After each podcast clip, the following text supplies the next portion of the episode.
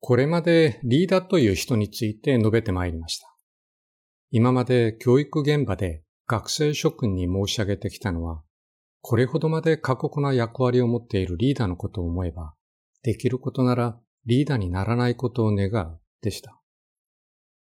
役割であるがために向き不向きがあって当然ですが、日本の選挙でよく言われる3番、地番、看板、カバン。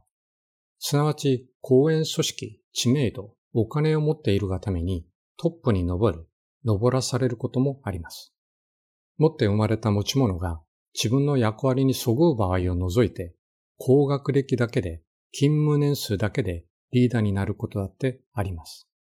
ノブレス・オブリージュ、すなわち持っている人の責務の意識のないリーダーのもとで働くのはこんな決まりのことです。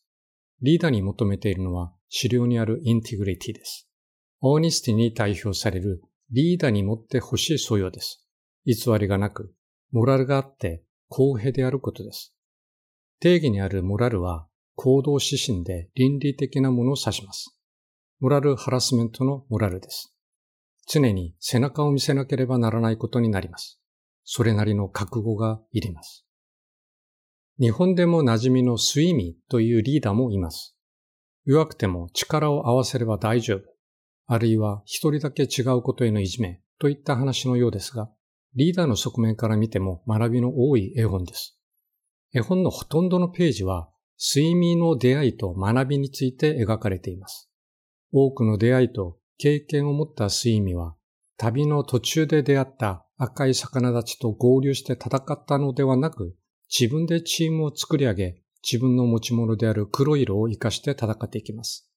絵本からはリーダーになるまでの学び、チーム結成のタイミング、リーダーの居場所を学ぶことができます。今のうちぜひ一読をお勧めします。